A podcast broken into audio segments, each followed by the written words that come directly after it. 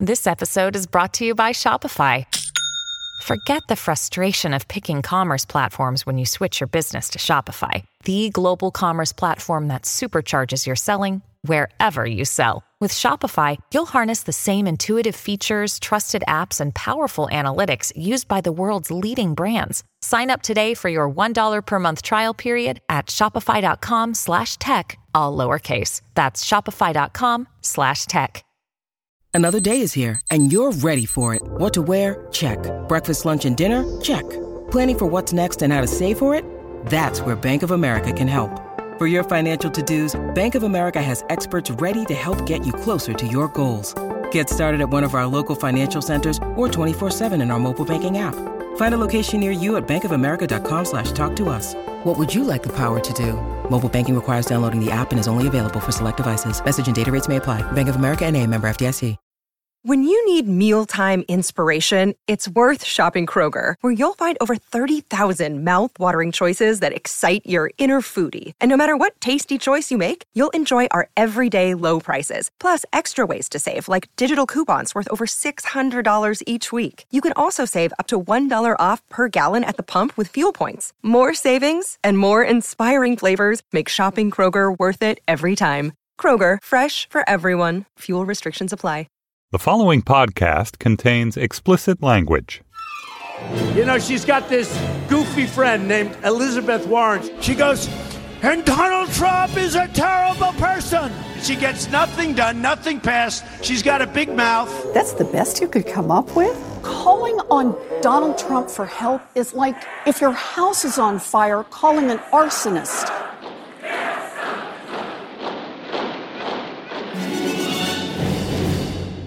Hello and welcome to Trumpcast, the show about the man who reads the Bible more than anyone else, Donald Trump. I'm Jacob Weisberg. So here are some social media stats. At Real Donald Trump, Donald Trump's Twitter account, has 10.95 million Twitter followers. As of this morning, he had sent 32,927 tweets. You can round that up to 33,000. Here's one I like from 2013. Sorry, losers and haters, but my IQ is one of the highest, and you all know it.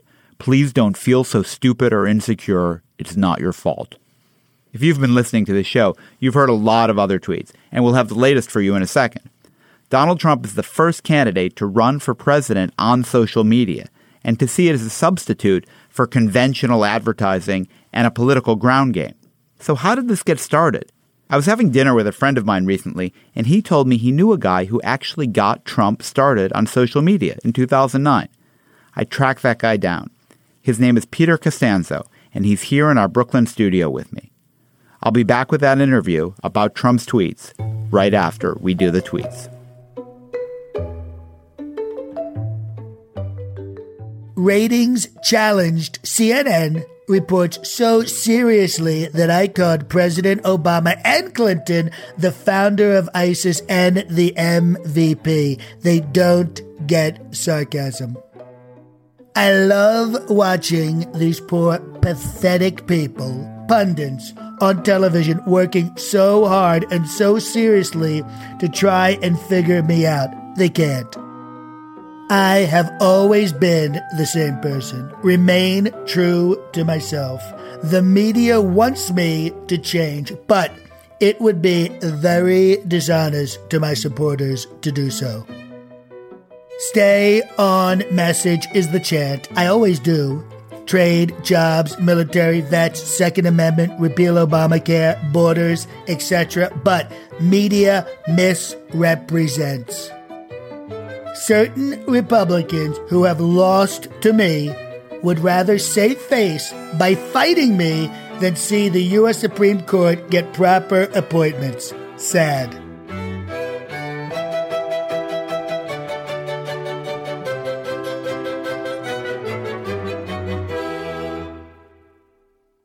My guest today is Peter Costanzo. He's a digital and archival publishing manager at the AP, more famous as the man who got Donald Trump on Twitter.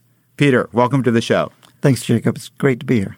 So I just want you to tell the story how this happened. You were working for a publishing firm that put out one of Trump's books. What is this, about six or seven years ago? Yeah, this was back in 2009. I was working for a company called Perseus Books Group for their division Vanguard Press, which put out a book called Think Like a Champion. And um, we had several meetings with the Trump team at Trump Tower. And eventually, um, in our discussions about what's a new groundbreaking way we could introduce Mr. Trump to the world, this was around the time when Facebook was really coming into its own from a marketing standpoint. Publishers were starting to use it. And, uh, and Twitter just kind of started to get the attention that um, it probably deserved. So I proposed to the team uh, Mr. Trump's team that he needs to get on social media, and I alerted them that there was actually already someone on both Facebook and Twitter impersonating him and doing it quite well. Hang on a second. Even you call him Mr. Trump. Seems like even his own family calls him Mr. Trump. Why does everybody call him Mr. Trump? you know, it's kind of funny you picked up on that. You kind of get trained during those meetings uh, to refer to him as Mr. Trump. Because everyone else does it. Everyone else does. Trump, Mr. Trump. Whether he's in the room or not, I've even noticed people uh, of real stature refer to him like that as well. It just it just kind of happens. And and so you had to go convince him personally that he should get on. And you told him what? Look, there's this fake Donald Trump impersonating you. Right. So what happened was when I alerted them of that, I explained to them that uh, we had an opportunity to to make a change there because I had a connection at Facebook who I knew could help with that. Uh, but with Twitter, this was before anyone realized like who was even really running Twitter. How do you get a hold of anyone? His lawyers were trying to contact people unsuccessfully, and our book was imminently coming out, and so. I thought, well, we don't want to miss this opportunity. So we took care of the Facebook issue. We got all the 200,000 people that were following the fake guy transferred to the, you know, the, the real Donald Trump. But when it came to Twitter, we just said, listen, while we're trying to handle that, let's start a new Twitter account and let's figure out a way to distinguish you so we know it's you. And so um, I told the team that in order for this to work, he had to be involved. You have to have a level of authenticity when you do social media. So they said, well, if you think he has to be involved, then you're going to have to tell him that yourself. And so they set up a uh, a seven minute meeting. it's like seven minutes on the calendar, starting told, starting at, at nine fifty three. Yeah. Exactly. I was told you have seven minutes to meet with Mr. Trump, and we, we we gathered in the same conference room that you see on The Apprentice when he fires people, and, and so you know that's a little intimidating in itself.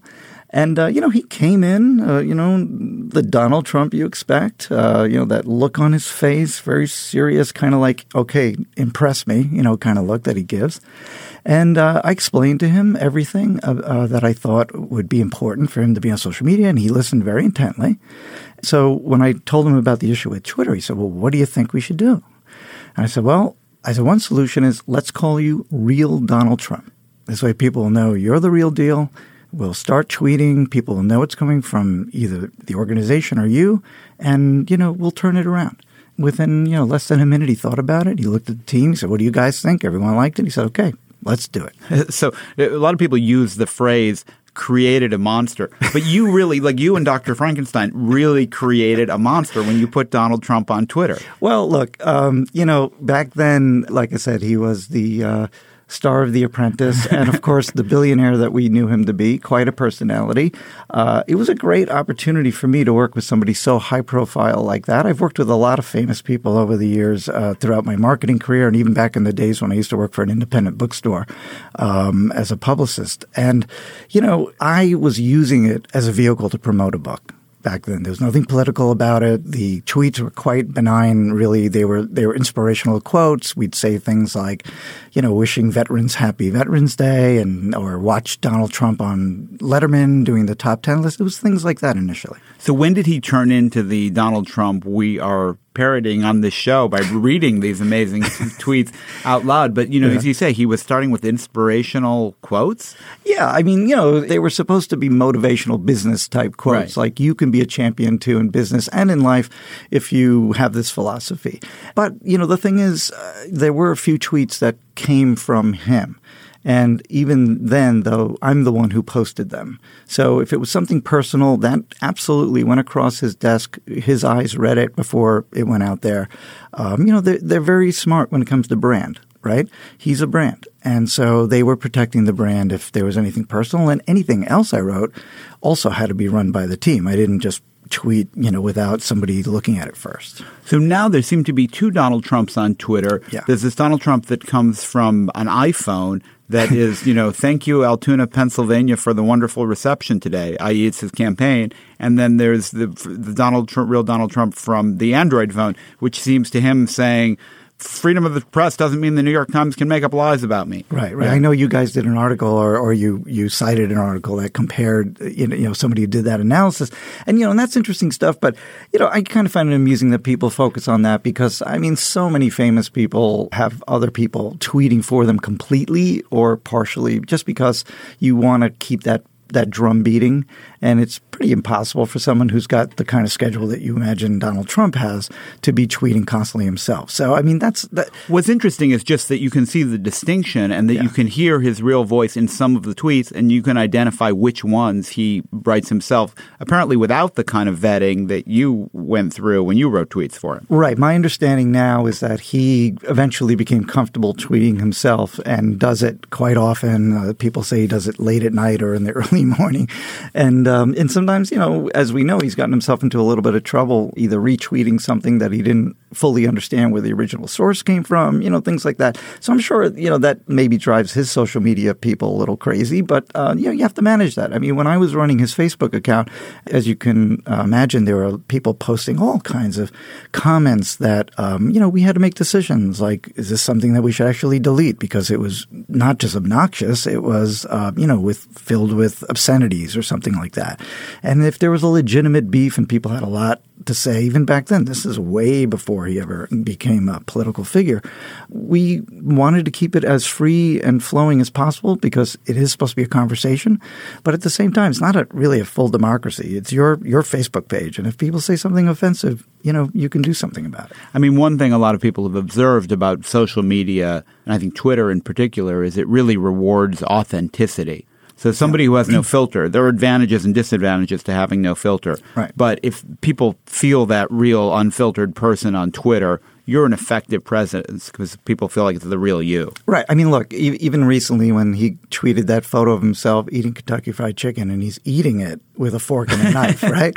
And he's on his jet, right? And people say, oh, you know, some people look at that and say, well, you know, how authentic is that to eat Kentucky Fried Chicken while you're on a jet with a fork and knife? But the thing it is, is to him. That is, that's him, right? So honestly, say he was somewhere else eating greasy chicken with his hands and but then you'd look at that and say well now he's pandering to you know what i mean you can't win so i think for his fans he's saying look this is this is me this is how i eat i, I like kentucky fried chicken this is the way i eat it. And people accept that because they believe it's really him. It's not staged. It's really him. And and i think that's true. That was my experience working with him and his team. Uh, what you see on television my experience, my exposure to him was he was exactly the same way. Having gotten him on and given him this good advice at the outset, what advice would you give him now about cultivating or using this social media presence he has? You know, my advice to Donald Trump, if he's not doing it already, and I don't believe he is, is I, I think that uh, Snapchat would be a really interesting avenue for him now, using the stories side of Snapchat. Uh, basically, having his folks follow him all day, because people are absolutely fascinated with every single thing he does, which yeah. we know. I don't care if it's sitting on his plane eating uh, Kentucky Fried Chicken or whatever it might be. And I would literally be just uh, capturing him all day with video and photos and just letting that be posted. People could go on there there and they could see what he's doing almost at any given time. I think it'd be a very powerful way to uh, to reach a lot of people, and they'd have a better understanding of what his daily routine is like. And having it disappear after 24 hours or whatever it is wouldn't be such a bad thing for him either. yeah, I suppose uh, that there could be some positives to yeah. that. and Peter, I got to ask you, having launched this, you know, he has 11 million followers on Twitter. I don't even know how many on, on Facebook. Mm-hmm. Have you ever heard anything from Trump? Did he ever say, uh, Peter, you know, I'm, this is the first presidential campaign to take place on social media. You got me started. Thanks, buddy. no, no, never heard from him directly. I mean, I've, I've had some contact with his team in, over the years. Uh, and, you know, and they, they've always acknowledged, like, oh, Peter, it's great to hear from you. You know, it's so amazing, you know, what you started way back when. You know, one of the things that I had mentioned uh, during another interview was eh, they were pleased with the way it went. And I got beyond that seven minutes and convinced him to allow me to interview him for a YouTube promotional video. And we sat down for about an hour and, and you know, it was strictly about the book to promote the book. And uh, again, you know, he was uh, super professional, very nice. But oddly enough, at the very end, when you know the cameras were off, because I suppose if the cameras were still on and that clip was somewhere, maybe it would have emerged. You know, we, he and I you know, just had a little conversation about the new President Obama and everything. And he said to me, "Yeah, I mean, he seems like a good guy. I don't know. Uh, I just hope he can fix the economy. And you know, if he doesn't, uh, I'm thinking of running for president." And I thought, oh, okay, you know, file that away. yeah, yeah. You know, didn't think much. You didn't that. take it seriously. Well, I mean, you know, what, you know, I just said, oh, okay. But sure enough, his team at the time actually did confirm that he was giving it serious thought. So it's interesting to see it all just kind of, you know, happen over the years and see the social media aspect of his efforts just build and build and build into, as you said, the the monster it's become. And you could look at that uh, monster in a positive way or negative, depending on your position. Well, Peter, I think listeners would join me in telling you it's not your fault. well, you know, like I said, I take full responsibility for getting him on, but uh, I don't mind being a little footnote potentially in uh, political history in helping that because, uh, you know, uh, no matter what, this has been one of the most interesting election years I think we've ever had. And uh, no, whether you agree with uh, what Donald Trump says or not, I think he's certainly added a dimension to this political um, arena that we have not seen in a very long time. Peter, thanks for joining me on the show. Thank you so much for having me. That's it for today's show. Trumpcast was produced by Jason DeLeon. Steve Lickteig is the executive producer of Slate Podcasts. Andy Bowers is our chief content officer. John DiDomenico is our voice of Donald Trump. I'm Jacob Weisberg. Thanks for listening to Trumpcast.